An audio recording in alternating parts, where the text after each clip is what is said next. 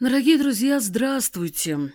На протяжении более 10 лет я в программе «Имена и судьбы» готовила э, материалы о наших земляках, которые так или иначе оставили след в истории мировой, в истории нашей страны, в истории нашей области. И на протяжении более чем 10 лет готовили с Липецкой областной детской библиотекой. Сегодня мы в гостях у наших коллег, и Светлана Корнеева э, представила материал о наших земляках, уроженцах современной Липецкой области, э, героях Советского Союза, погибших в одно время на фактически одних полях сражения Гурьев, Гусев и Нестеров. Вот именами наших земляков там, в Калининградской области, названы города. Светлана расскажет об этих людях и расскажет об истории, которая происходила в 1945 году, о военной истории. Пожалуйста, Светлана. Не все липчане знают, что сразу три города в Калининградской области, бывшей Восточной Пруссии, названы в честь наших земляков. Это Нестеров, Шталупинин, Гусев, Гумбинин и Гурьевск, Нойхаузен. Сегодня мы вспомним этих разных по возрасту и воинскому званию, но одинаково бесстрашных солдат Великой Отечественной войны. Все трое пали в боях на прусской земле – все трое гвардейцы. Одним указом от 19 апреля 1945 года представленные к званию Героя Советского Союза. Степан Кузьмич Нестеров и Сергей Иванович Гусев посмертно, Степан Савельевич Гурьев за три дня до гибели. К осени 1944 года были разгромлены остатки трех основных немецких армий, которые вторглись в Советский Союз в 1941 и освобождена большая часть территории страны. Наши войска вышли к государственной границе СССР. Начался завершающий этап Великой Отечественной войны – освобождение Европы.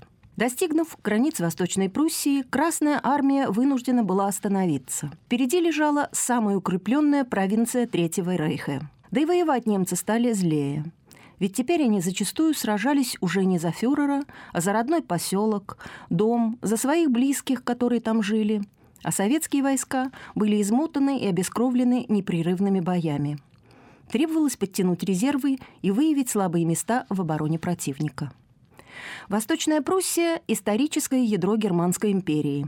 Имела большое стратегическое и экономическое значение. После того, как немцы стали проигрывать войну, она превратилась в мощную цитадель на северо-восточных рубежах Третьего Рейха, которая должна была остановить русских. Фашистское командование собиралось держать здесь оборону до последнего солдата. Адольф Гитлер неоднократно лично посещал здешние войска, поднимая их боевой дух. Практически вся территория Восточной Пруссии представляла собой один огромный укрепленный район. На подступах к ее главному городу Кёнигсбергу было построено 9 линий обороны глубиной до 150 километров. Бои, развернувшиеся в, логе, в логове фашистского зверя, продолжались с октября 1944 по апрель 1945 года и стали чуть ли не самыми тяжелыми и кровопролитными за всю войну. Советские войска были вынуждены в лоб атаковать сильные позиции противника, буквально прогрызая его оборону метр за метром. Немцев теснили, но не могли нанести им решительное поражение. Наши потери были огромны, но и гитлеровцы лишились 25 дивизий, что, безусловно, ускорило капитуляцию Германии. В октябре 1944 года Третий Белорусский фронт провел масштабную разведку боем, подтвердившую, что враг еще силен – на первом же 18-километровом участке, где находились небольшие города Шталупинин и Гумбинин, располагались 50 железобетонных сооружений, 24 дота, 29 убежищ и 6 командно-наблюдательных пунктов. В этой наступательной операции принимал участие наш земляк, заместитель командира 2-го гвардейского краснознаменного Тацинского танкового корпуса, полковник Степан Кузьмич Нестеров. Он родился 18 декабря 1906 года в селе Талицкий Чемлык, ныне Добринский район Липецкой области, в многодетной крестьянской семье. В 1927 году, окончив 4 класса церковно-приходской школы, уехал в столицу Узбекистана Ташкент на строительство плотины, где работал бетонщиком. В 1928 году Степана призвали в Красную армию, и он навсегда связал с ней свою жизнь. Сначала, пройдя курсы младших командиров, служил в кавалерийских частях, а в 1930-е годы в наших вооруженных силах стали формироваться танковые и механизированные подразделения. Для службы в них подбирали лучшие кадры, среди которых оказался и Степан Нестеров. В 1935 году Успешно окончив ленинградские бронетанковые курсы, наш земляк стал командиром взвода. Боевое крещение Степан Кузьмич получил во время Советско-финской войны 1939-40 годов. С самого начала Великой Отечественной он на фронте. Танкисты под командованием Нестерова принимали участие в боях под Белгородом, Старым Осколом и в удержании плацдарма на западном берегу Дона. В конце 1942 года начался разгром фашистов на Волге. Именно тогда смекалка и боевой опыт комбрига Нестерова пригодились в одной из самых смелых с точки зрения полководческого искусства операций Великой Отечественной войны, которая развернулась после окружения немецких войск под Сталинградом. Об этой яркой странице истории советских бронетанковых войск писали тогда не только наши, но даже иностранные газеты – Бойцы 24-го танкового корпуса, пройдя за 6 дней по тылам противника около 300 километров, перерезали важные коммуникации и нанесли серьезный урон его резервам. Действия этого советского военного подразделения были настолько стремительны и коварны, что фашисты принимали их за налеты партизан, удивляясь, откуда у тех такое количество танков. В результате гитлеровцам пришлось снять с ближайшего к Сталинграду участка механизированные соединения и бросить их на ликвидацию глубокого прорыва наших. 26 декабря 1942 года бригада под командованием Степана Нестерова в ночном бою захватила станицу Тацинскую и фашистский военный аэродром. Немецкие пилоты готовили самолеты к вылету. Были уже запущены моторы но пришлось сдаваться в плен. Взлетная полоса оказалась занятой советскими танками. За участие в Среднедонской операции 24-й танковый корпус, в составе которого действовала бригада Нестерова, был удостоен почетного наименования «Тацинский». Сегодня о легендарном подвиге гвардейцев напоминает мемориал «Прорыв», возвышающийся около этой станицы в Ростовской области. Впереди у танкистов под командованием нашего земляка были еще славные победы в Курской битве, в сражении под Ельни и Смоленском, Оршей и Минском. После освобождения Белоруссии нестеровцы приняли участие в битвах в Литве. 16 октября 1944 в наступление пошла наша главная ударная сила в Восточной Пруссии – Третий Белорусский фронт. Началась Гумбинин-Гальдапская операция. Но попытка сходу завоевать плацдарм провалилась. Во-первых, не удалось сохранить в тайне начало наступления.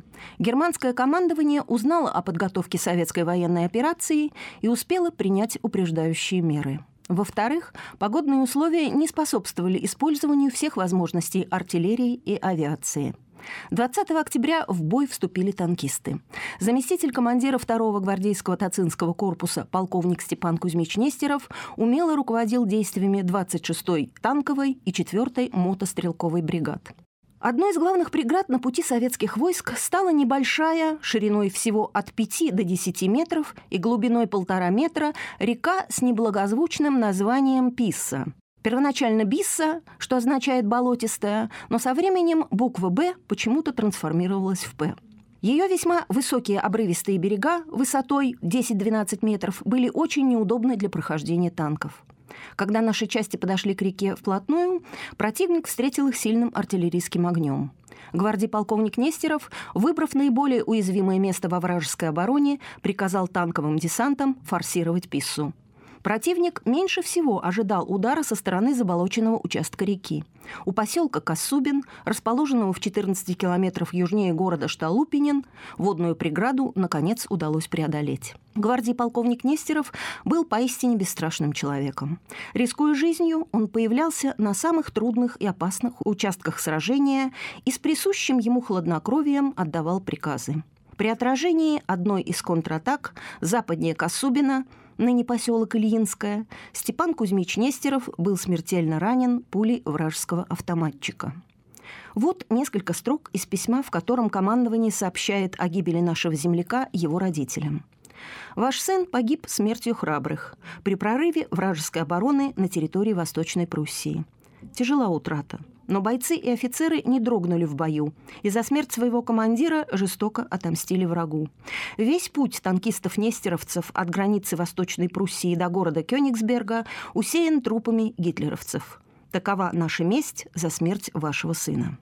Операцию, начатую под умелым руководством Степана Кузьмича Нестерова, с честью завершили его боевые товарищи.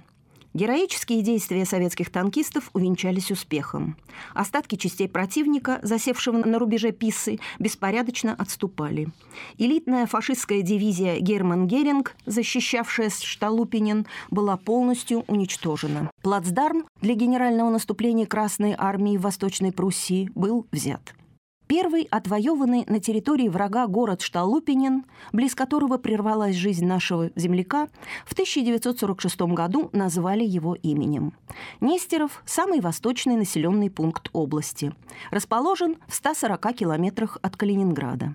В 1990-е годы железнодорожная станция Нестеров какое-то время была пунктом пограничного и таможенного контроля между двумя суверенными государствами – Россией и Литвой.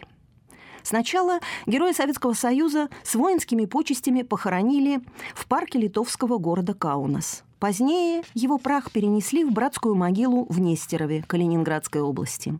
В 1956 году здесь, в мемориальном комплексе, был установлен гипсовый бюст героя, который в 2005 заменили бронзовым. На здании одной из станций Калининградской железной дороги, близ поселка Ильинская, можно увидеть мемориальную доску в честь нашего земляка помнит Степана Кузьмича Нестерова и в Липецкой области. В районном центре Добринка есть памятник герою. Средняя школа в его родном селе Талицкий Чемлык носит имя земляка. 21 мая 1957 года именем Нестерова была названа одна из улиц в правобережном округе Липецка. Она находится в районе школы номер 24 и граничит с улицами Гагарина, Качалова и Тельмана. К сожалению, первый штурм Восточной Пруссии закончился неудачей. Советские войска продвинулись лишь на 50-100 километров и заняли лишь несколько мощных оборонительных рубежей. Шталупинин и другие опорные пункты противника. Но разгромить фашистскую группировку не удалось. Немцы по-прежнему ожесточенно сопротивлялись. Советское командование учло горький опыт Октябрьского наступления, и новый штурм Восточной Пруссии начался только зимой следующего года. Утром 13 января 1945 на протяжении 100 километров земля задрожала от грохота тысячи орудий. Началась длившаяся почти три месяца восточно-прусская наступательная операция, целью которой был полный разгром немецко-фашистских войск в Пруссии и Северной Польше, что открывало путь на Берлин. Советские пушки и минометы обрушили на голову врага тысячи тонн металла и огня. Два часа артиллерия Третьего Белорусского фронта перемешивала с землей и снегом бревные доски дзотов, в клочья рвала паутину колючей проволоки, в дребезги разбивала бетонные плиты дотов. 9 танковых бригад и более 20 стрелковых дивизий, поддержанные сотнями самолетов, одновременно перешли в наступление. Казалось, что никакая сила не способна противостоять этому железному потоку.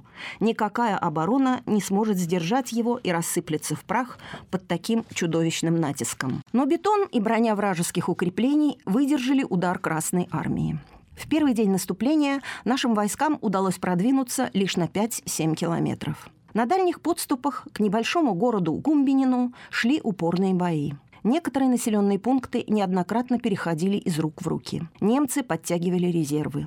Наши части ценой огромных усилий прорывали одну полосу обороны за другой. Медленно, но неуклонно двигалась вперед громада советских войск. В боях по прорыву обороны Гумбининского укрепленного района принимал участие наш земляк, капитан Сергей Иванович Гусев, заместитель командира 2-го батальона 664-го стрелкового полка 28-й армии 3-го Белорусского фронта.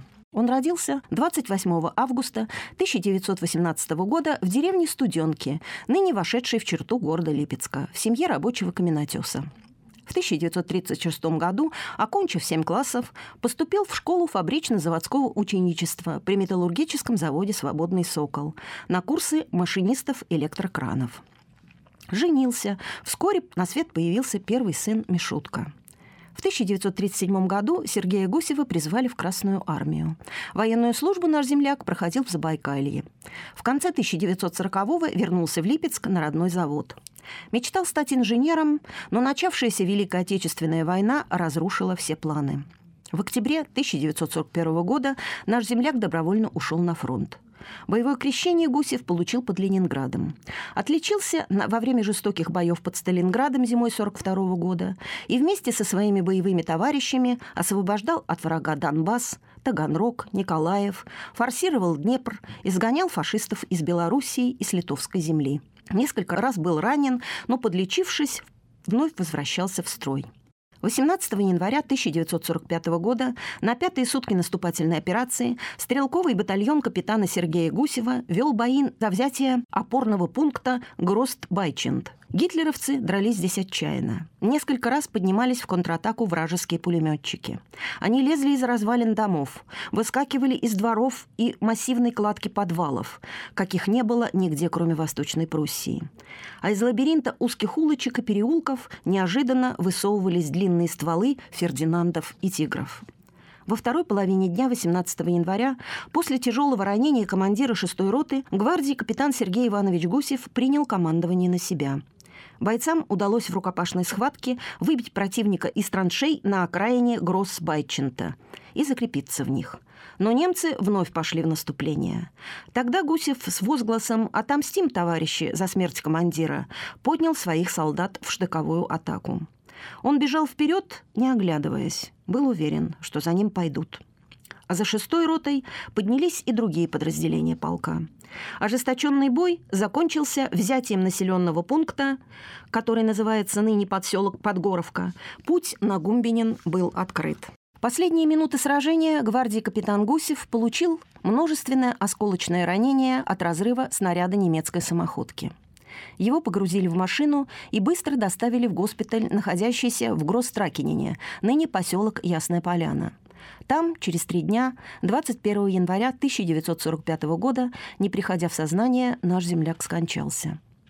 По стечению обстоятельств в тот же день, 21 января, советские войска взяли Гумбинин. 7 сентября 1946 года этот маленький уютный прусский городок был переименован в Гусев. Так благодарная отчизна увековечила память об отважном офицере, герое Советского Союза, погибшем во время Гумбининского прорыва. 8 сентября 1952 на берегу реки Писсы был установлен гранитный памятник бюст Сергея Ивановича Гусева. А через год из поселка Чистые пруды, бывший Тольминген, сюда перенесли останки героя. За год до 65-летия Победы в Великой Отечественной войне было принято решение привести в порядок сквер, где мраморные плиты на могиле Героя Советского Союза, чье имя носит город, начали деформироваться из-за размытого водой берега реки.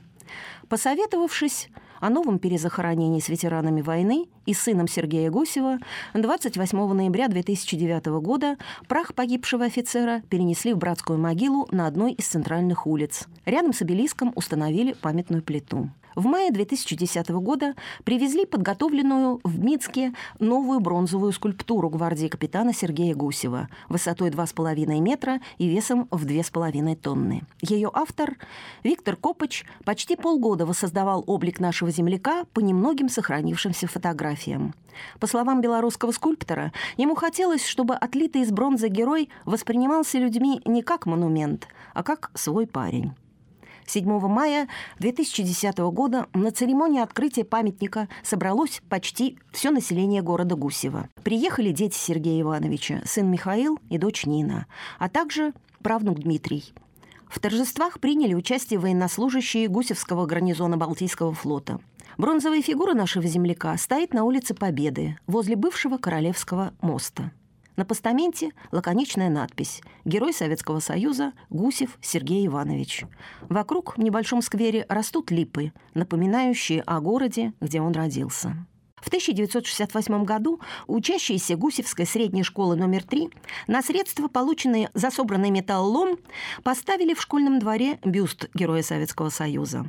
Тогда же были открыты мемориальная доска на фасаде главного здания станции Гусев Калининградской железной дороги, а 15 лет назад на ней появился новый бронзовый барельеф героя. Улица Гусева, образованная в 1958 году, находится в правобережном округе Липецка. Там, на одном из домов в районе опытной станции, есть мемориальная доска – Барельеф, напоминающий о том, что до войны Сергей Иванович Гусев работал на находившемся здесь ремонтно-тракторном заводе, установлен по адресу улица Советская, дом 66. А в величественном мемориальном комплексе на Липецкой площади Героев, среди прочих, можно увидеть стеллу с его именем. Много лет родственники бережно хранили гимнастерку Сергея Гусева, а потом вместе с немногочисленными фотографиями и документами передали ее в областной краеведческий музей. 29 января 1945 года, прорвав немецкую оборону, передовые части Красной армии вышли на ближайшие подступы к столице Восточной Пруссии Кёнигсбергу, ныне город Калининград на территории Российской Федерации.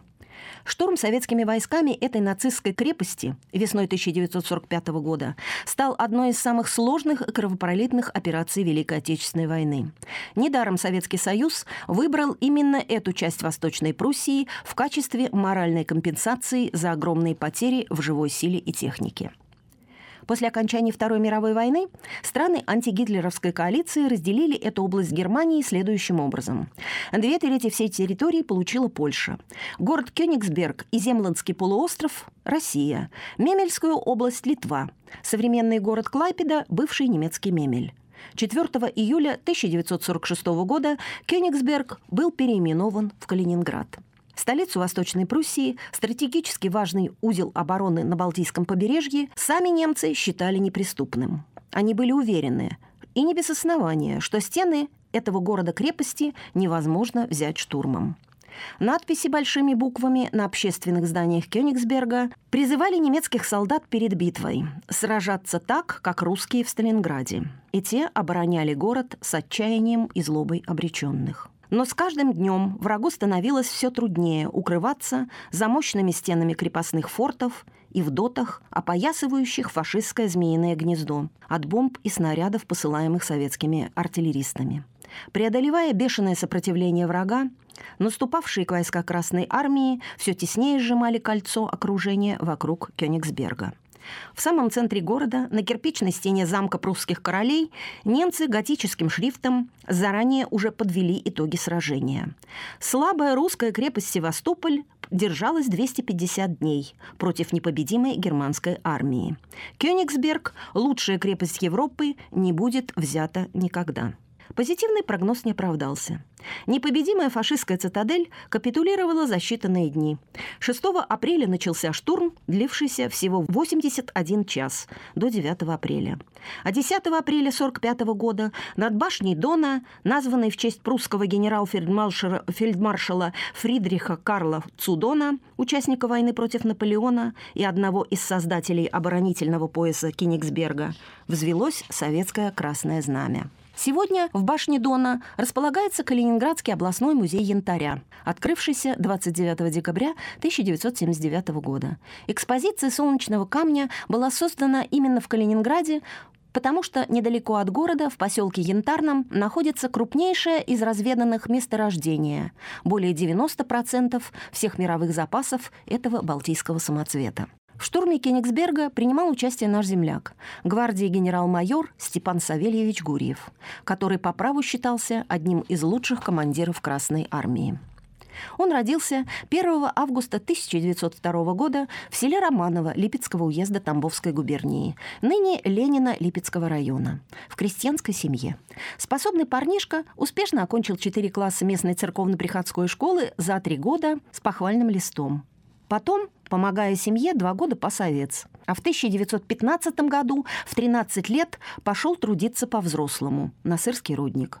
Работал канагоном, откатчиком, забойщиком. В марте 1919 года юноша добровольно ушел на гражданскую войну и навсегда связал свою жизнь с Красной армией. Прославился Степан Гурьев в 1939 году в боях с японцами на реке Халкингол в Монголии. Тогда наш земляк командовал полком и был награжден двумя орденами Красного Знамени – советским и монгольским. В мае 1941 года он прибыл на службу в Прибалтийский особый военный округ. А уже на второй день Великой Отечественной войны воздушно-десантная бригада полковника Гурьева вступила в бой с фашистами в районе литовского города Поневежес, а затем у Даугавпилса. С тяжелыми боями и потерями десантники вышли из окружения. Впереди их ждала битва за Москву и Ржевско-Вяземская наступательная операция. 39-я гвардейская стрелковая дивизия под командованием нашего земляка в составе войск Донского фронта сражалась в Сталинграде. Во время боев, развернувшихся на улице города, гурьевцы, так их называли тогда в газетах, защищали район завода «Красный Октябрь». Они дрались за каждое здание, цех, железнодорожную насыпь. Часто эти объекты по нескольку раз переходили из рук в руки, но бойцы стояли насмерть. Во время самых ожесточенных схваток генерал Гурьев лично водил один из полков в атаку. В итоге его бойцы и завод отстояли, и стратегически важный военный плацдарм на берегу Волги удерживали до окончания Сталинградской битвы.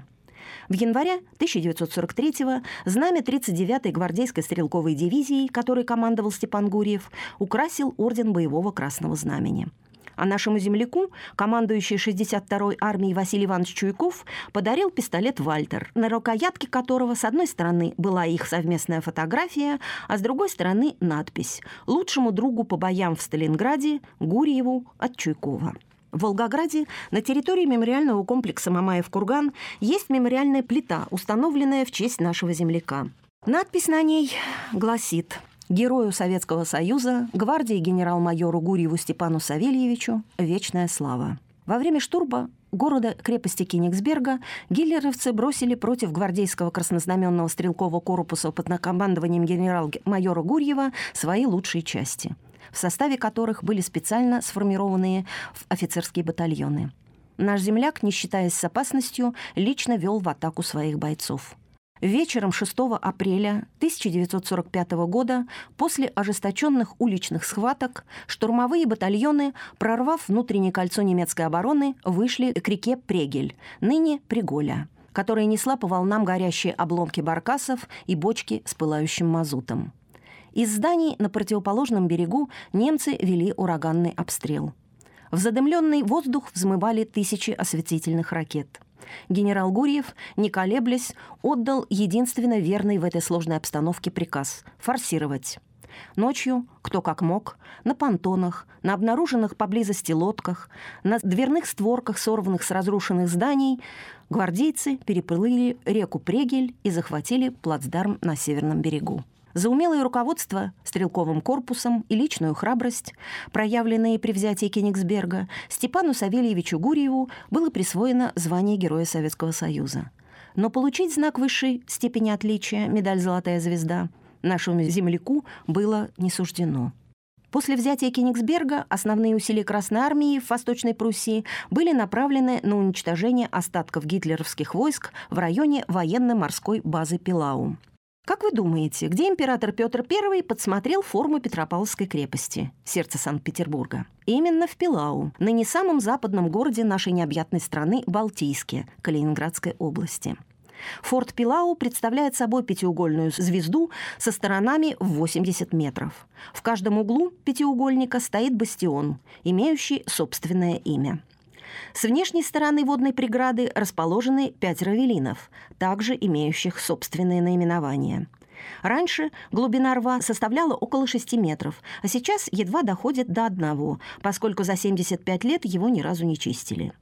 Цитадель Пилау несколько столетий исполняла военные функции. Также здесь располагался оружейный арсенал. В 1945 году этот форт, окруженный тройным кольцом противотанковых рвов, множеством дотов, дзотов и траншей, стал для Красной армии очередным крепким орешком. Вся территория вокруг него была хорошо пристрелена. Помощь гарнизону оказывали и немецкие военные корабли, стоявшие на рейде. Их артиллерия наносила наступающим советским войскам серьезный урон. В 11 часов дня 20 апреля 1945 года началось общее наступление советских войск на Пилау. И вновь корпус Степана Гурьева оказался на самом острие атаки. Длившиеся почти неделю бои были тяжелыми и кровопролитными. Немцы обороняли последний опорный пункт Восточной Пруссии с особым упорством. В охваченном пожарами городе шли непрерывные схватки. 11-я гвардейская армия, которая брала город, дорого заплатила за свою победу. Одной из самых тяжелых потерь стала гибель героя штурма Кенигсберга генерал-майора Степана Савельевича Гурьева. Он был убит осколком вражеского снаряда 22 апреля 1945 года на Землотском полуострове, недалеко от Пилау. До мирных залпов салюта Победы оставалось всего 18 дней. Его бойцы, поклявшиеся отомстить за смерть командира, с честью выполнили боевую задачу. В ночь с 23 на 24 апреля начался штурм последнего пристанища фашистов в Восточной Пруссии. А к вечеру 25 апреля 1945 года немецкий гарнизон крепости Пилау наконец сложил оружие. Восточная прусско-наступательная операция победоносно завершилась. Самая западная точка России, город Балтийск, стал крупнейшей базой ВМФ на Балтийском море, закрытой для посещения до 1998 года. Сегодня Балтийская коса – одно из самых интересных мест Калининградской области. Чего тут только нет – и старинный маяк, и памятник Петру Первому, трижды посещавшему Пилау, и остатки мощных крепостных фортов, и заброшенный немецкий аэродром Нойтев, и подземная береговая линия немецкой обороны. Наш земляк Степан Савельевич Гурьев похоронен в Калининграде, в братской могиле воинов 11-й гвардейской армии, погибших при штурме столицы Восточной Пруссии Кёнигсберга. Торжественное открытие мемориала 1200 на овальной площади Гвардейского проспекта состоялось 13 сентября 1945 года. Он стал одним из первых в нашей стране памятников, увековечивших подвиг советских солдат, павших во время Великой Отечественной войны. Именно из Калининграда стартовала эстафета народной памяти. В городах и весях Советского Союза стали появляться монументы, памятники, обелиски и стелы в честь героев, отдавших жизнь за Родину. В 1946 году справа и слева от обелиска установили скульптурные группы «Штурм» и «Победа». 9 мая 1960 в чаше перед памятником был зажжен вечный огонь. В 2000 году рядом с площадью появился Парк Победы. Этот памятник в Калининграде до сих пор называют «Мемориал 1200». Хотя за прошедшие годы на его территории перезахоронили останки воинов из одиночных и небольших братских могил. Так что число известных и неизвестных солдат здесь уже давно перевалило за 1200. За 26-метровым пятигранным обелиском расположены мраморные надгробия с именами павших воинов. В одном ряду с ними постамент с бронзовым бюстом нашего земляка Степана Савельевича Гурьева. В память об отважном военачальнике 7 сентября 1946 года бывший прусский город Нойхаузен был переименован в Гурьевск. Он находится всего 7-8 километрах от Калининграда. В честь Степана Савельевича Гурьева назван не только город, но и муниципальный район с трех сторон, примыкающих к Калининграду. На территории Гурьевского района пролегают все основные транспортные магистрали области – автомобильные и железнодорожные. На его землях расположен и единственный в области гражданский аэропорт Храброво, обслуживающий внутренние и международные рейсы. Границы муниципалитета частично проходят по акватории Куршского и Калининградского заливов Балтийского моря, то есть всех тех мест, где сражался герой Советского Союза Степан Гурьев. В честь него и местную прусскую речку Мюлленфлюс в переводе с немецкого «мельничную» переименовали в Гурьевку. Ее русло огибает Калининград, и впадает она в Приголю – самую главную и длинную реку региона, которую в апреле 1945 года форсировал наш земляк. В 1961 году в Гурьевске Степану Савельевичу установили памятник из белого мрамора. А в январе 2007 пришедший в негодность бюст заменили на его точную бронзовую копию. Территория вокруг памятника, находящегося на центральной улице, благоустроена и утопает в зелени. Повсюду ухоженные деревья, кустарники и цветники. Имя нашего земляка носит одна из улиц Гурьевска, а с 1995 года еще и местная гимназия номер два. Есть улица Степана Гурьева в Волгограде и подмосковном городе Раменская. А вот на карте Липецка улицы его имени, к сожалению, теперь нет. Она была образована 12 декабря 1946 года в левобережном районе и проходила на Новолипецке недалеко от улицы Лесной – в конце 1980-х годов частные и малоэтажные жилые дома, которыми она была застроена, полностью снесли. Сегодня здесь санитарно-защитная зона на ЛМК. На родине Степана Гурьева в селе Ленина, бывшем Романово Липецкого района, на улице, носящей его имя, стоит памятник. А рядом с местной школой с весны 2020 года растет саженец легендарного Тополя Победы, пережившего Сталинградскую битву, в которой участвовал наш земляк. В нашем городе помнят земляка, имя которого увековечено в Зале славы Центрального музея Великой Отечественной войны. На площади героев среди восьми стел кавалеров Золотой звезды, уроженцев Липецкого района, есть и отлитый из бронзы горельеф Степана Савельевича Гурьева.